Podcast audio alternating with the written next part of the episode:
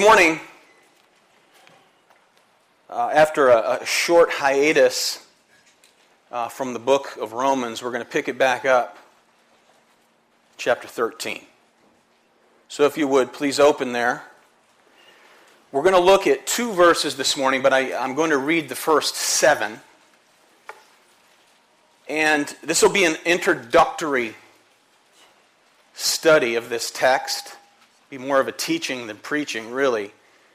Um, but I, I want to address um, questions that usually arise within people's minds when it comes to this text. So, if you would, please stand for the reading of God's Word, Romans 13. I'll read verses 1 through 7. And then in the next hour, we'll look at the first two verses. God's Word reads let every person be subject to the governing authorities. For there is no authority except from God, and those that exist have been instituted by God. Therefore, whoever resists the authorities resists what God has appointed, and those who resist will incur judgment. For rulers are not a terror to good conduct, but to bad.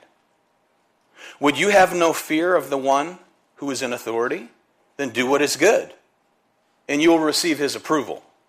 For he is God's servant for your good. But if you do wrong, be afraid, for he does not bear the sword in vain. For he is the servant of God, an avenger who carries out God's wrath on the wrongdoer. Therefore, one must be in subjection not only to avoid God's wrath, but also for the sake of conscience. For because of this, you also pay taxes. Want to cheer about that one? for the authorities are ministers of God, attending to this very thing. Pay to all what is owed to them, taxes to whom taxes are owed, revenue to whom revenue is owed, respect to whom respect is owed, honor to whom honor is owed. This ends the reading of God's word. This is God's word for his people. You may be seated.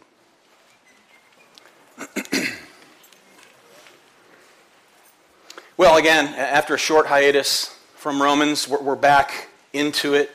Last time that I was with you, um, I, I, looked at, or I led you in looking at Revelation chapter 5 in order that we have a correct picture of Jesus in our mind before we go into this text. And again, to refresh your memory, we see there in chapter 5, Jesus, a call goes out rather, who's worthy to open this seven sealed scroll, sealed in the front and back? Who's worthy to not only open it, but to implement the content within.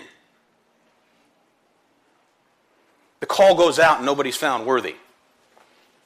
But there was one a lion from the tribe of Judah. That's what John hears. When he looks, he sees a lamb as though it had been slain. Therefore, by way of the work of Christ, the life, the death of Christ, he's the only one found worthy to implement the content, and the content within is the preordained plan of God for his universe unto the end. That's how we should see Jesus. He is ruling and reigning now and forever more. So that served as a kind of lead in to the most important chapter in the Bible regarding how believers are to un- understand and interact with human authorities and governments. And, beloved, when we rightly understand this text, we can avoid some of the mistakes and the many disasters that uh, have been made throughout um, church history, no doubt and we can think correctly about government, about its role, and about our responsibility as believers. Now, the Apostle Paul's great treatise to the believers in Rome affirms for us that is, all people who are true Christians, all those that are born again, are indeed justified by faith alone, in Christ alone, vindicated of all wrongdoing by life, the life and the death of the Lord Jesus Christ, and are actually declared as righteous. Amen. In this we rejoice. In company with our privilege, that is, our privileged responsibility within the body of Christ. We've been looking at these things for well over a year now. Okay, 11 chapters of godly grace turns into the instruction for godly living. And you know, I believe that it's possible for us to be so overwhelmed with the great doctrinal truths in the glories of God's work and salvation to and through his church that when we come to this, the 13th chapter, we, we perhaps think of it as a bit mundane or insignificant. It's not mundane, it's not insignificant. And that is Paul's instruction with regard to the role of the state in the life of the believer. In other words, this is the secular life of the Christian the secular life of the Christian. Now, Paul has taught us a lot about our new identity in Christ. We've been called out from among the world. That's what church means, called out ones. We've been called out. And in chapter 12 and verse 2, he told us that we're not to be conformed to this world. We're not to be conformed to the philosophies and the ways of the world, but we are to be transformed by the renewing of our mind. And that must constantly occur. We continually have to be renewing our mind by way of the Word of God. Because you'll be confronted with all kinds of philosophies, all kinds of ways of thinking within any community. And we must test all those things in light of the Word of God. Now, the one issue looming in the shadowy background of this letter, this epistle, that is Paul's letter to the church in Rome, is the existence and authority of Rome. Okay, not the city, but the empire. That is the earthly kingdom of imperial Rome. And the Christian's responsibility within the political and governmental center of human power. And this was a powerful government. History describes the Roman Empire at this time, Paul's time, as a unique representation of human authority paramount, powerful, very decadent, and incredibly cruel.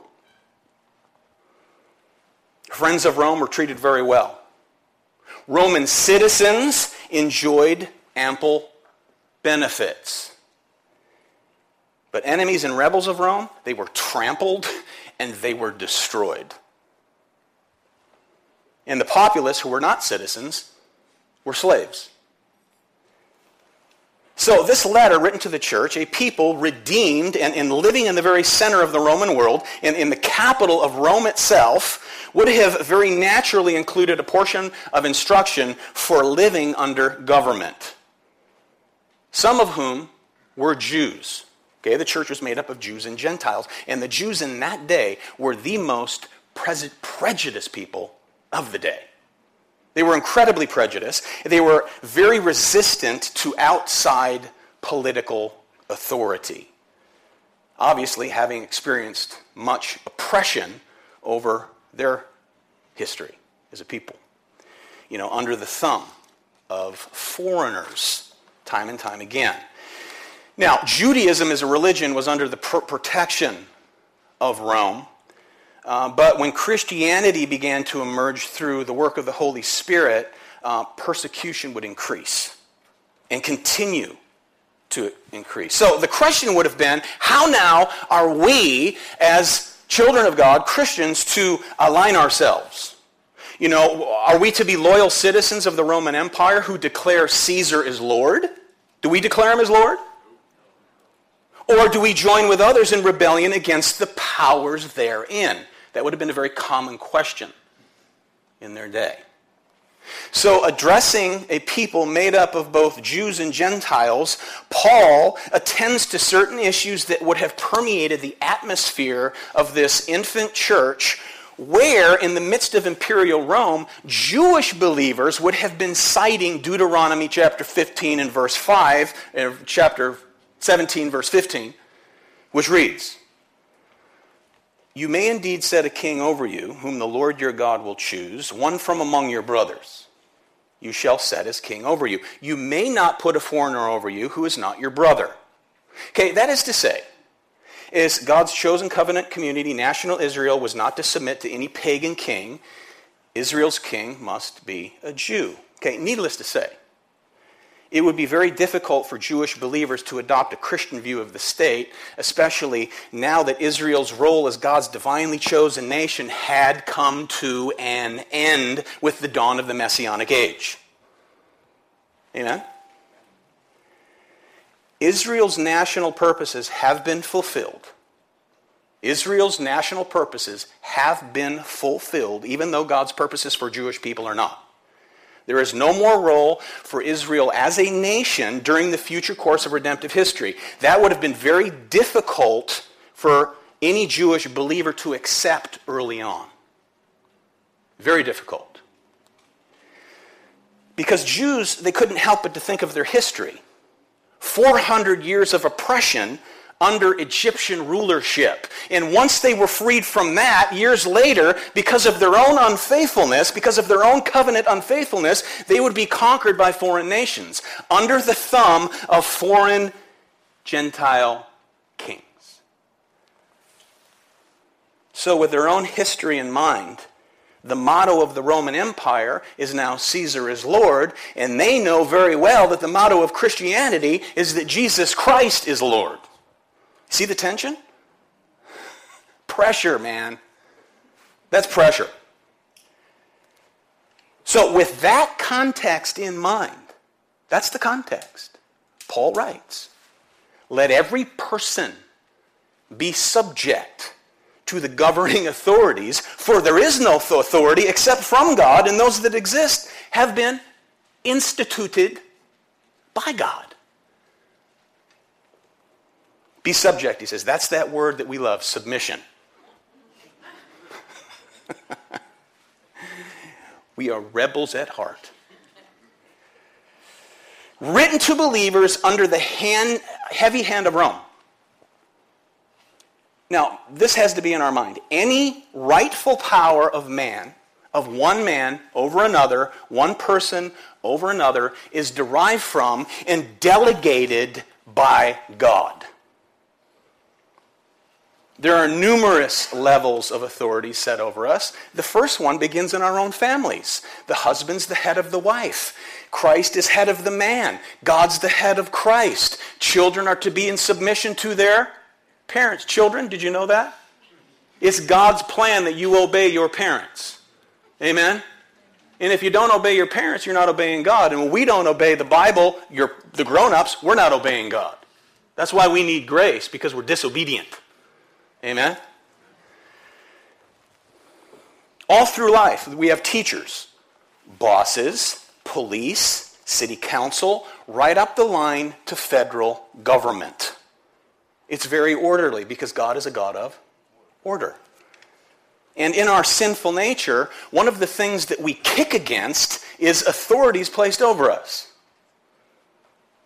All of our sins really are a revolt against authority, ultimately against the governing authority of God Himself. We'll just say amen altogether. Amen to that.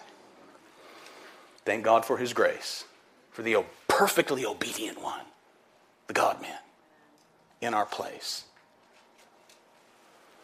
Now, if we as sinful creatures have a propensity to bow up, and we do, to bow up against Creator God, how much more are we prone to resist the lesser authorities that He has placed over us, like school, police, state, and nation? See, as Christians, we are called to be stellar examples. We are called to be models of civil obedience. Right? We're not called to take over City Hall. So Paul begins this section with a universal statement. Okay, a universal statement. There is no authority except from God, and those that exist have been instituted by God. It's simple, but it can be complex. And we're going to address some of the complexities this morning, I hope. So, as believers, do we pledge our allegiance to America? Yeah, I hope you do. Hey, man, I'm a veteran, man. I fly a flag at my house. I love veterans. I love, our, I love America. But I pledge my ultimate allegiance to Jesus Christ, the ultimate sovereign. Now, as part of a community, this one out there, we're part of another community that supersedes all others, and that's called supra, supranational allegiance. We're Christians. Now, Jesus has established a kingdom. Amen? It's already been established. Bobby was up here a little while ago and said when Jesus comes back, he'll establish the kingdom. What he meant to say is that he's going to consummate the kingdom he's already established. Amen? It's already established. He knows that. He just slipped. It's consummation. no, seriously. Amen, brother?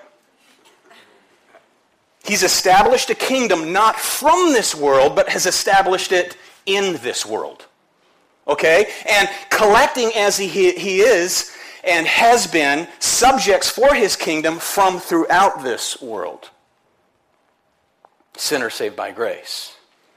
That's why we pray as we're instructed Thy kingdom come, thy will be done on earth as it is in heaven.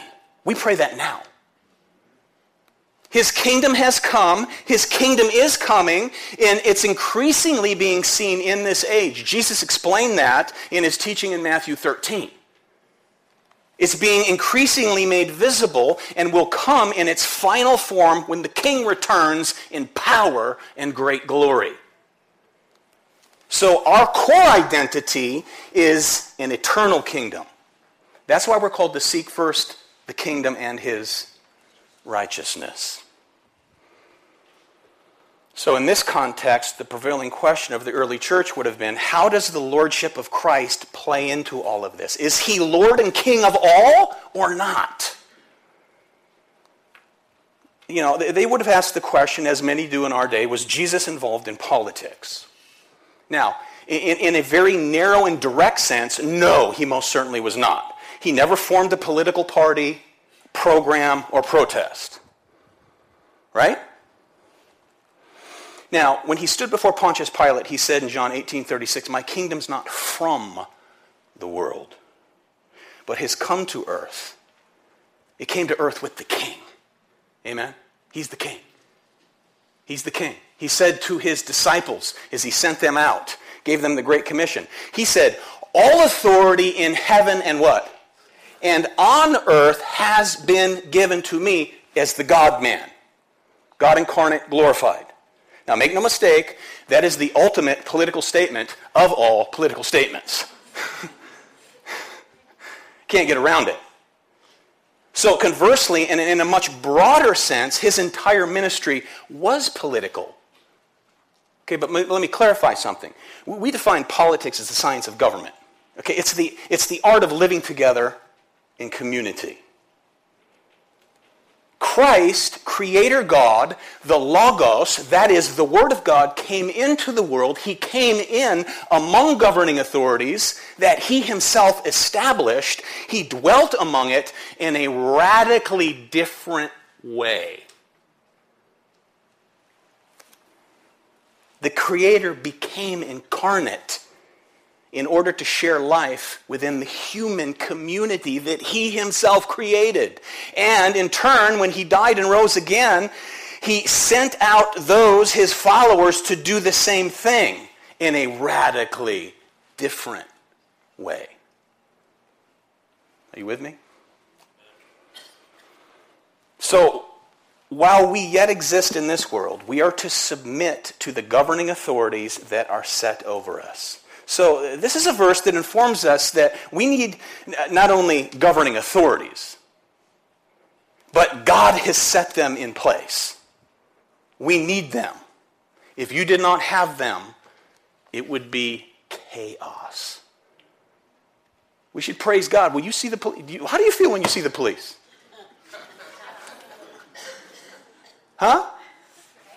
You should be thankful. Amen. I have no problem with police coming down my street. I have no problem with driving by the police or walking by the police. I used to, but I no longer do. but by the grace of God, I'm very thankful. The only time I get a little jolted is when I'm going down the freeway and I'm going, maybe going too fast. But I was going with the flow of traffic. all national offices, all thrones receive their authority from the ultimate sovereign authority. And all civil authorities, beloved, are a result of what's known as common grace. Common grace. I'm going to go on to explain what common grace is eh, before we move on to this. Okay, all believers and all unbelievers alike are recipients of common grace. Common grace is not to be confused with saving grace or salvific grace. You, as Christians, are recipients of salvific grace, special grace.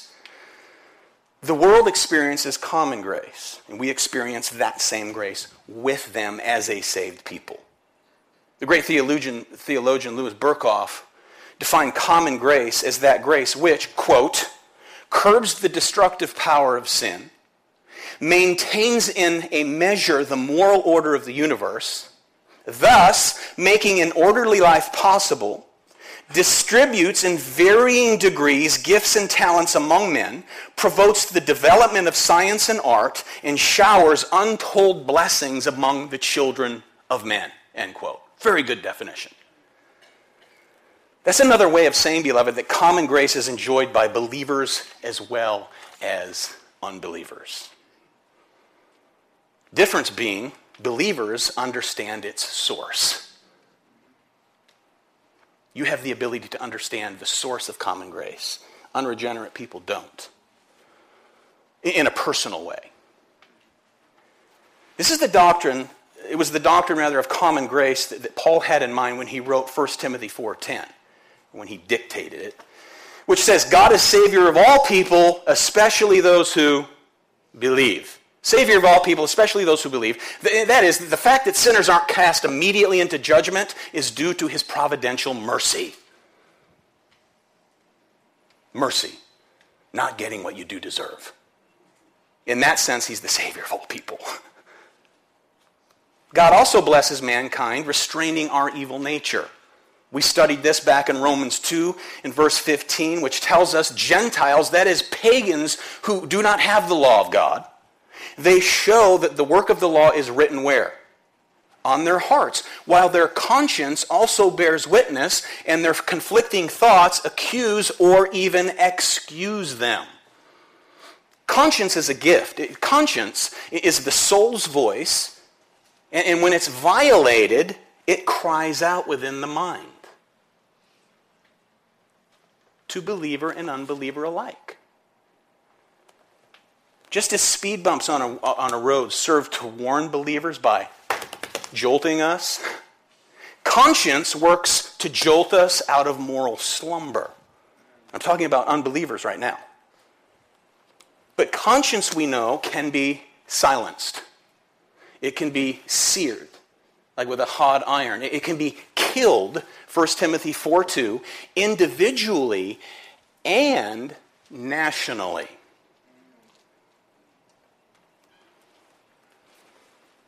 Now, he provides his common grace universally because he, Jesus Christ alone, sustains the natural order. Remember Hebrews 1, verse 3. Notice.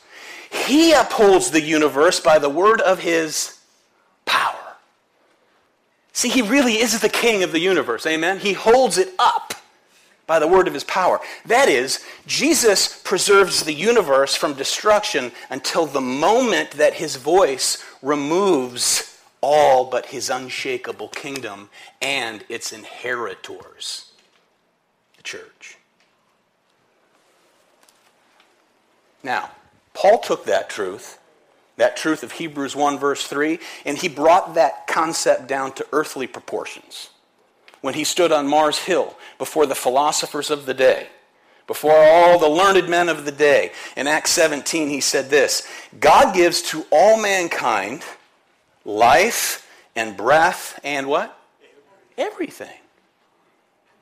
And he made from one man every nation of mankind to live on all the face of the earth, having determined allotted periods and the boundaries of their dwelling places. Okay, that informs us that the rising and falling of empires is according to God's sovereign outline, worked out by way of his providence from throughout time. He really is in control. We really need not fret. We ought to be passionate, but we need not fret. We need not to be little fretlings, amen?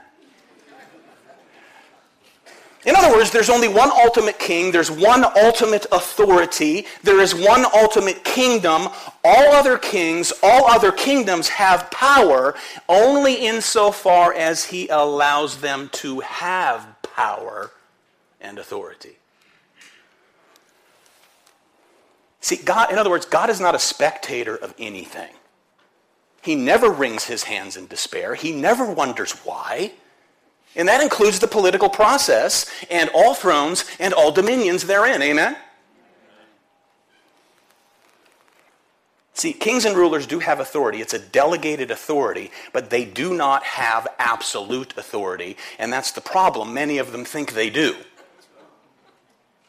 Historically, Nebuchadnezzar is one example. Notice again, verse 1b there's no authority except from God, and those that exist have been instituted by God. What's the authority?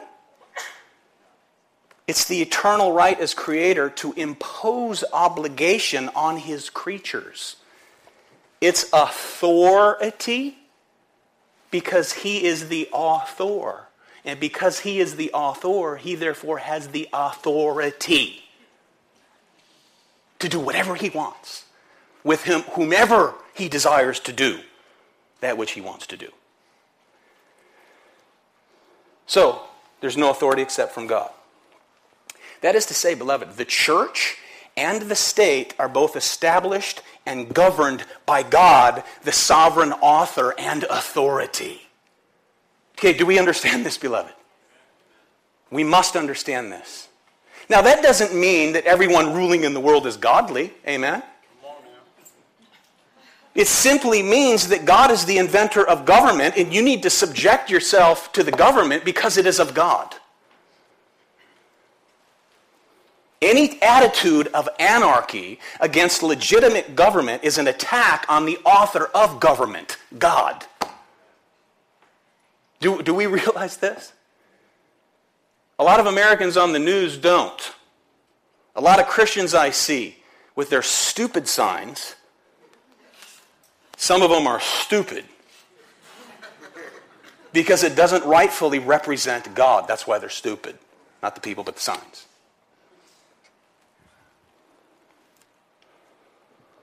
Okay, so the question that you have in your mind now is this. That's why this is introductory. okay, to what extent then do we obey governing authorities? Right? There's got to be some limit. Now, within the framework of God's government, which is a good thing, government is good.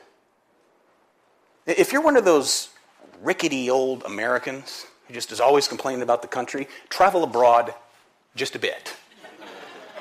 just a bit. I'll give you a list of places to go, and you will come back kissing the ground. You will. My son just traveled to Paris and was happy to be home. Paris is great. He was just happy to be home on American soil. So, to what extent do we obey? Within government, Satan's at work. Amen? Did Jesus establish his church? yeah. Does Satan work against it? Of course. There's spiritual forces of wickedness in the heavenly places. We're called to put on the whole armor of God. So, are we then always to unconditionally obey civil authorities? The answer is very simple no. There are limits to civil authority, and we see many examples of this in Scripture, and we just want to look at a few. You know, whenever man made laws uh, are enacted which contradict God's law, His word, His mandate, civil disobedience actually becomes a Christian duty The question is, how do we do it?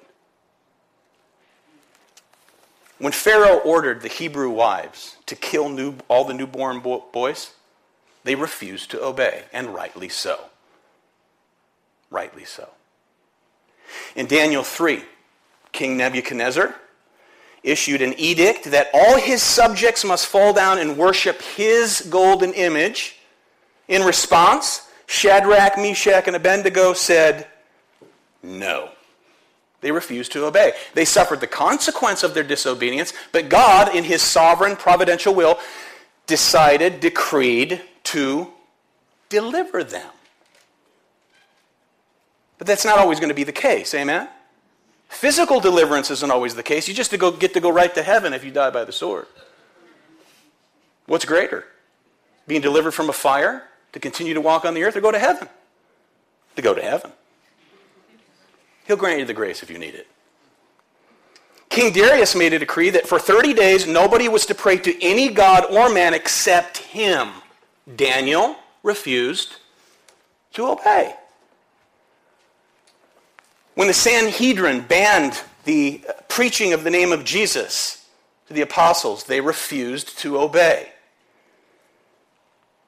So, in each of these cases, their defiance showed allegiance to the highest authority. That's why Peter said, We must obey God rather than men. In Calvin's words, obedience to man must not become disobedience to God. And of course, there have been times when God raises up leaders to rebel against government in, in order to deliver his people. But we are always, beloved, everywhere to obey the authorities over us home, employment, the police, the government, unless that authority, unless that authority commands us to do something that God forbids or forbids us to do what God commands.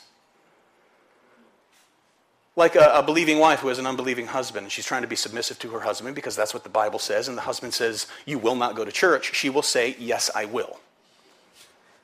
Right? Because the Bible says, do not forsake the gathering of yourselves from one another. And she can disobey in a respectful manner. Amen?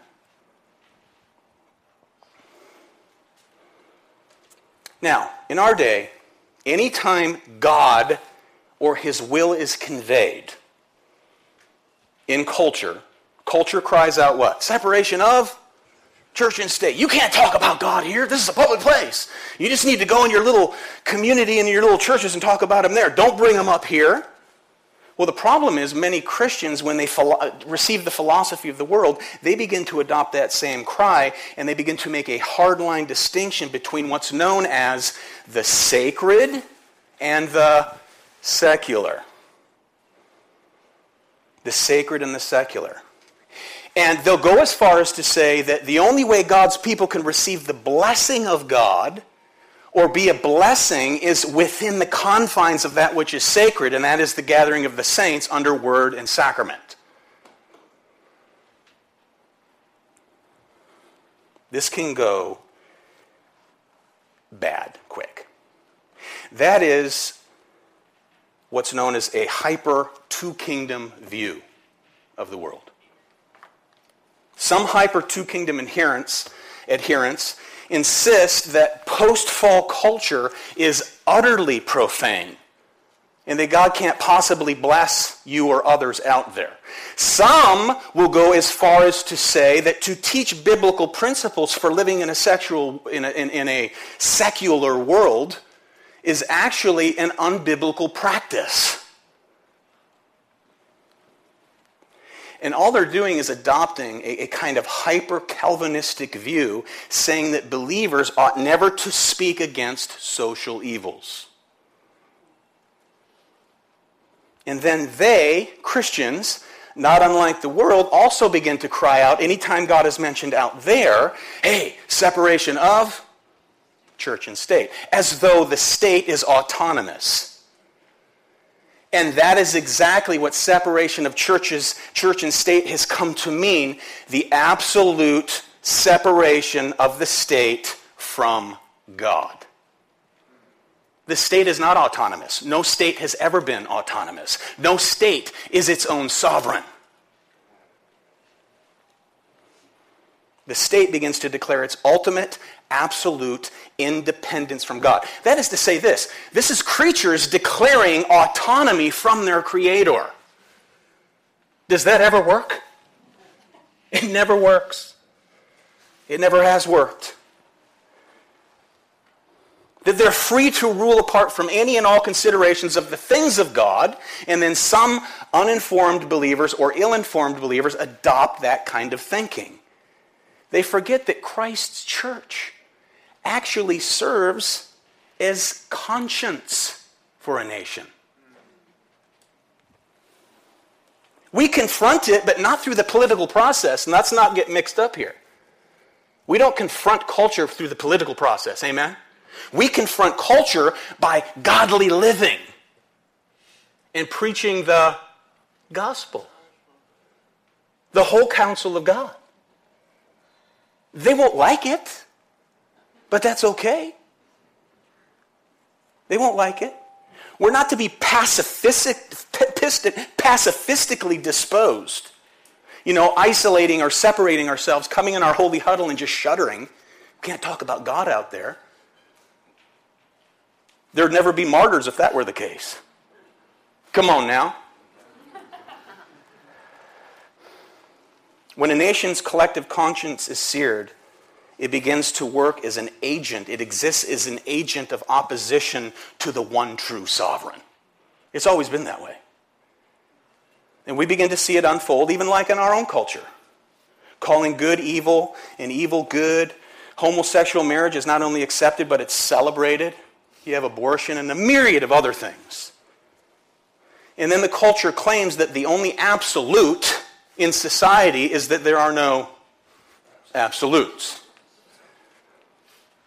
And the only accepted form of intolerance is that which is aimed against those who are intolerant of the actions and behavior of those who, Romans 128, look at it, refuse to see fit to acknowledge God as, as God.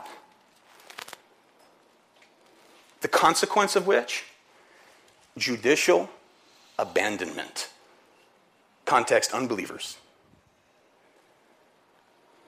Which can and has occurred on national levels throughout time. You remember Jeremiah? He was called to be a prophet to what? To the nations.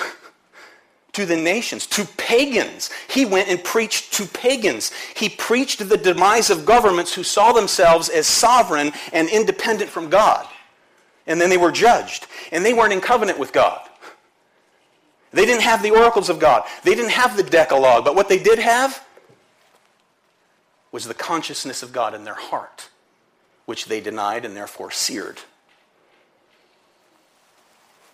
Now, the extreme manifestation of a government whose collective conscience is seared results in the, likes, in the likeness of, of, of an Auschwitz of a Sudan, of a Rwanda, resulting in state led genocide. I was in Rwanda and stood at a gravesite of 250,000 people who were slaughtered. 250,000 black people who were slaughtered by other black people who weren't of the same tribe.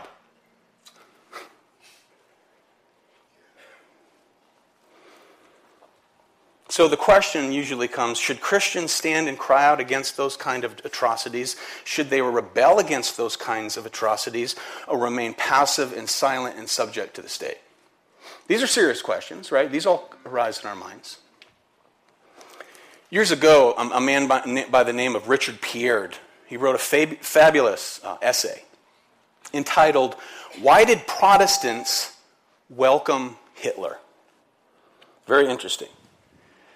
Now, some of the factors were no doubt, were no doubt cultural and racist, but others were clearly theological. Okay, so follow me on this. What it was was the church's own skewed doctrine that rendered them in that day powerless to speak against the social evils of the 1930s and the 1940s. Because Hitler was keenly aware of one of their doctrines, and that was a hyper two kingdom view. So Hitler exploited their weakness. He manipulated them and their doctrine, deliberately using their hyper two kingdom teaching to remind the church to keep its mouth closed. Now, those who were opposed remained silent in large, in a large part due, due to the grip of their own frenzied hyper two kingdom doctrine. So he used this dichotomous doctrine, this hard line uh, uh um, division between the sacred and the secular, on more than one occasion to keep the clergy in their place anytime they got a bit too nosy or objectionable with regard to his conduct as Führer, as president, as ruler. Now, there was another Lutheran theologian and pastor, Dietrich Bonhoeffer, uh, who did not adhere to that doctrine. He actually became part of the Jewish rescue action. But he also got involved uh, with plans with the German military intelligence office to actually assassinate um, Hitler. He was arrested by the Gestapo in 1943, put into a concentration camp, and they hanged him in 1945, 23 days before Germans um, surrender. Now, was that right? To be involved with the assassination plot of Hitler? I, I would say no. I would say he went too far there. Okay, but another question Was the civil rights movement of America right? Where, where people marched against and rebelled against certain aspects of the law. You know, that blacks couldn't use the same bathrooms and the same drinking fountains as white people. You know, was that too far? Was the American Revolution sin? I mean, it was resistance to authority.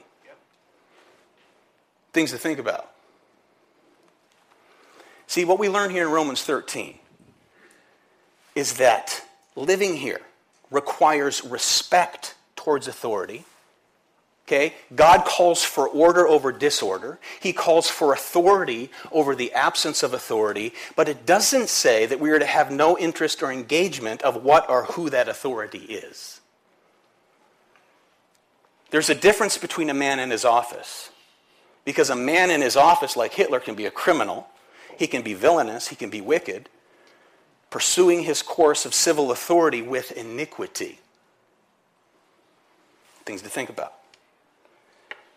So there's a limit to authority of the state. Did you notice this?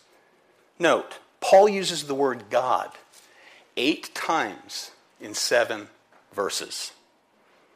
The government of God, or God's universe, beloved, is not structured as a democracy. Amen? God rules in sole monarchy, a sole monarchy. He rules his universe, ultimately as a theocracy, if you will. His universe. He is ruler, he is king. And he places certain people in these positions. So the next question that you have in your mind is this some of you. Okay, why then are some leaders allowed into office? Perhaps, perhaps as a judgment upon the people. Okay, there is a saying well worth considering. Quote, people get the kind of government they deserve. People get the kind of government they cry out for. I mean, that's what we see in Romans 1, basically.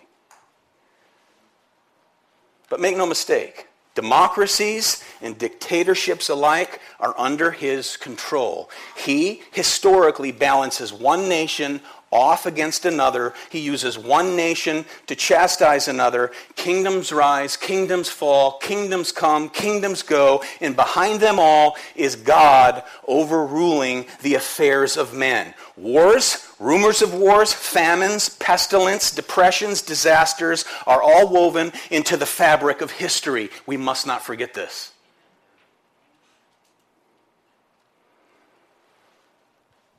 Verse 1 all that exist have been instituted by God. In other words, God is well pleased with government, beloved, because it's from Him. We ought to be well pleased with our, not well pleased with every aspect of it, we're well pleased that we live in a place that has a government that's legit. Don't be too quick to bow up, as we all can. Amen.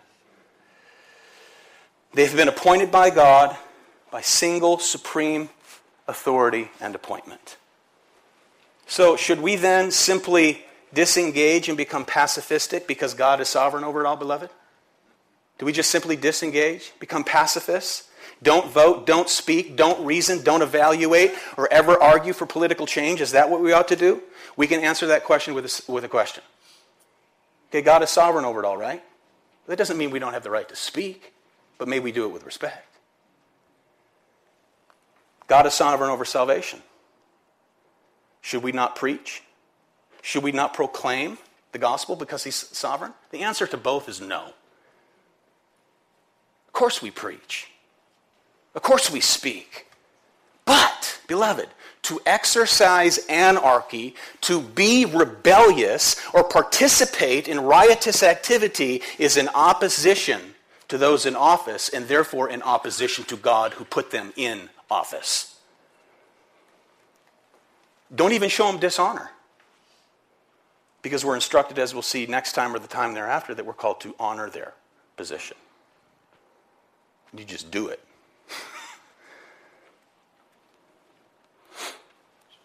Those that exist have been instituted by God. Now, there's a big therefore in verse 2.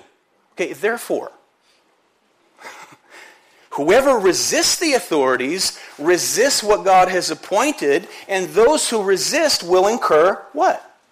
Judgment. It's a natural conclusion to verse 1. In resisting in rebellion, you may obtain the accolades of people. They may call you a hero. Oh, way to go, brother.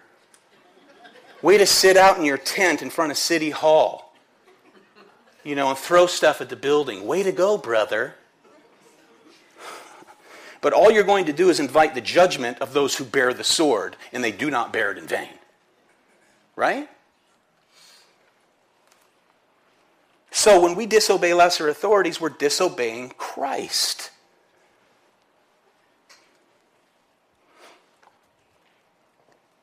Go say, so, so far we learn when any ruler or power assumes to himself the authority and attributes of God, he violates the person and character of God, whether he believes in God or not. That's beside the point. And to him no man should ever submit. When that man says, You will not gather for worship, that's when we disobey. When that man says, You will not own a Bible, that's when we disobey. When that man says, Preacher, you will not preach against any cultural taboo of the day, that's when we disobey. Yet at the same time, beloved, this is very important. Paul is not saying that we have to oppose every single injustice that is performed by government, because if you did that, you couldn't any, live anywhere. Come on now, amen? You couldn't be a citizen anywhere. There is no perfect government. They're fallen just like you. Put yourself in their place.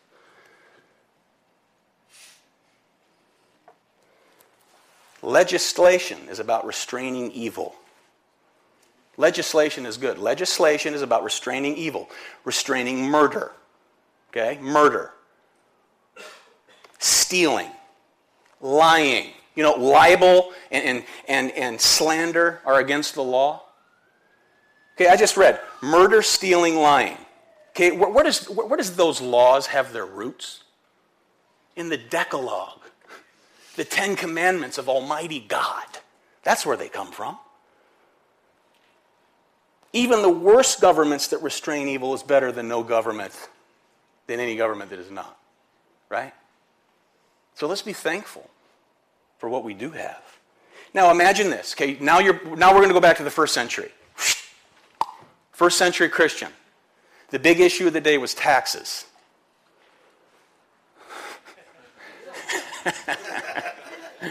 the big issue of the day were taxes. Christians would have been asking this question hey, should I pay taxes that now that I'm a Christian in imperial Rome? Because after all, some of my tax money is going to a government that is actively involved in persecuting my fellow brothers and sisters. Legitimate question.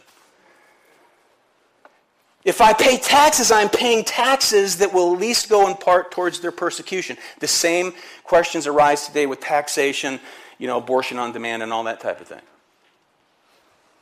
Paul is telling us we don't have to stress ourselves out on these kind of matters because there's no end to that kind of consideration in any government. Amen? There's no end. Don't pay your taxes and see what happens. The man will get you. The man will get you. We simply made a mistake eight years, six years ago and got audited. Personal, not the church, not the church. My wife and I made a mistake. Man. They, but they ended up making a bigger mistake. We just now have to prove it. But until then, I got to pay the man 25,000 bucks. I got to pay the man. I'm not going to not pay the man. right? Because if I do, I will incur greater judgment from the man, from the government, which God has placed in order, in position. Think about this Joseph and Mary, Mary, the mother of Jesus, living their life, right? Living their lives. She has the glorious Son of God in her womb. And Caesar Augustus makes a decree. They, they all must go, all people must go register in their own hometown in order to what? To be taxed. They didn't bow up. No resistance, but full submission to the request. See, bottom line, it costs money to have government, right? It cost a lot of money to have government of the Roman Empire. Most of the taxes went towards military and their incredible construction buildings and bridges and aqueducts. You know, they didn't simply lay a pipe underground in the Roman Empire to transfer water hundreds of miles. They made incredible, incredibly beautiful water ducts, which would be a challenge for engineers to create to this day. Amazing. That stuff costs money. That's why the ruins of the imperial Rome are the most beautiful in the world, I think. Joseph and Mary made no excuse. You know, they didn't sit back and go, you know, Joseph, remember the angels that came to us? I'm carrying the Son of God, you know, and they want to tax us? I think they can work it out. Besides that, I don't like the direction that Rome is taking. no.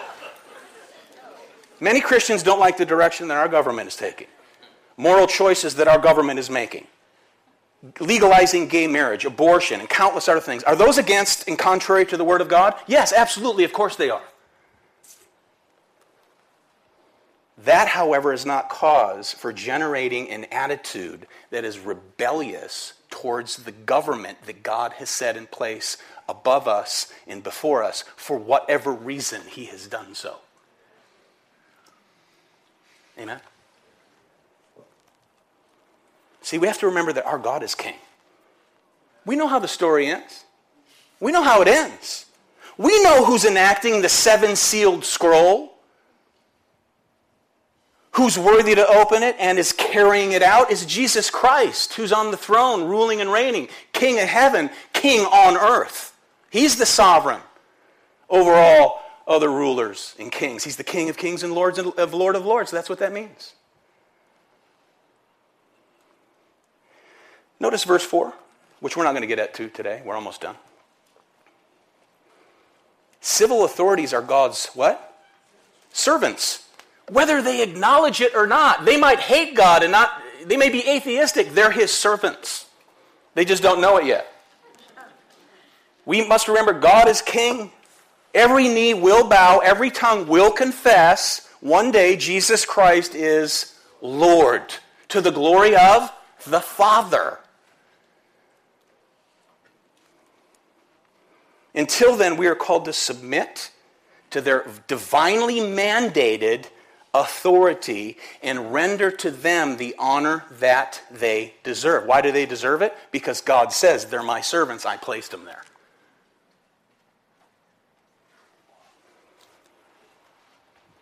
Can we engage with profound love for the country? Yeah, I hope we would. I was almost going to wear a blue, uh, red, white, and blue bandana the other day to my friend's house because I used to wear bandanas all the time years ago when I was young. And, and I was thinking, what do you think, honey? And she's like, you're not 28 anymore. so I didn't wear it. But I do love the country. But ultimately, we are made, made for and citizens of another country, which is a heavenly country. Hebrews 11, the great role of heroes of the faith. Just look at this. Verse 13 These all died in faith, not having received the things promised, but having seen them and greeted them from afar, having acknowledged that they were strangers and exiles on earth. For people who speak thus make it clear that they are seeking a homeland.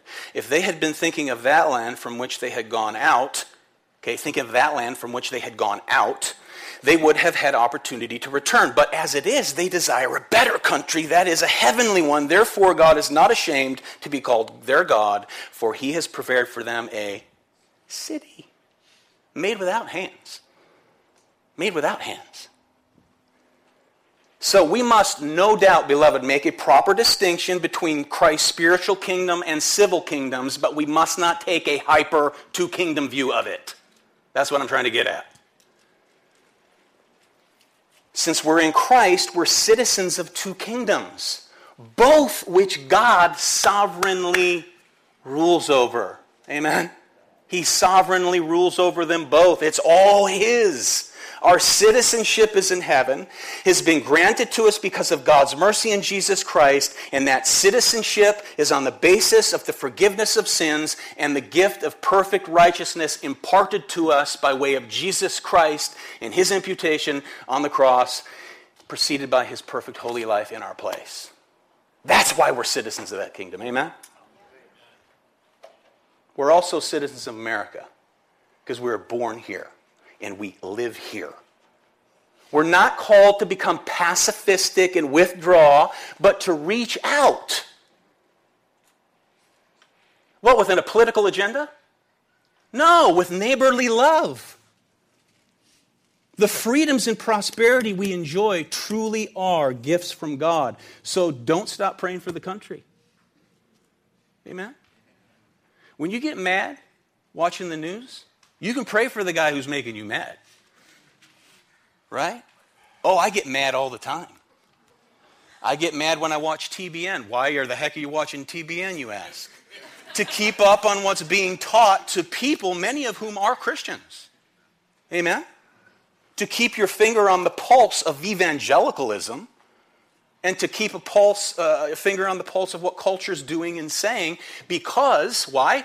Because many times the philosophies of the world enter into God's people because they're not being transformed by the renewal of their mind.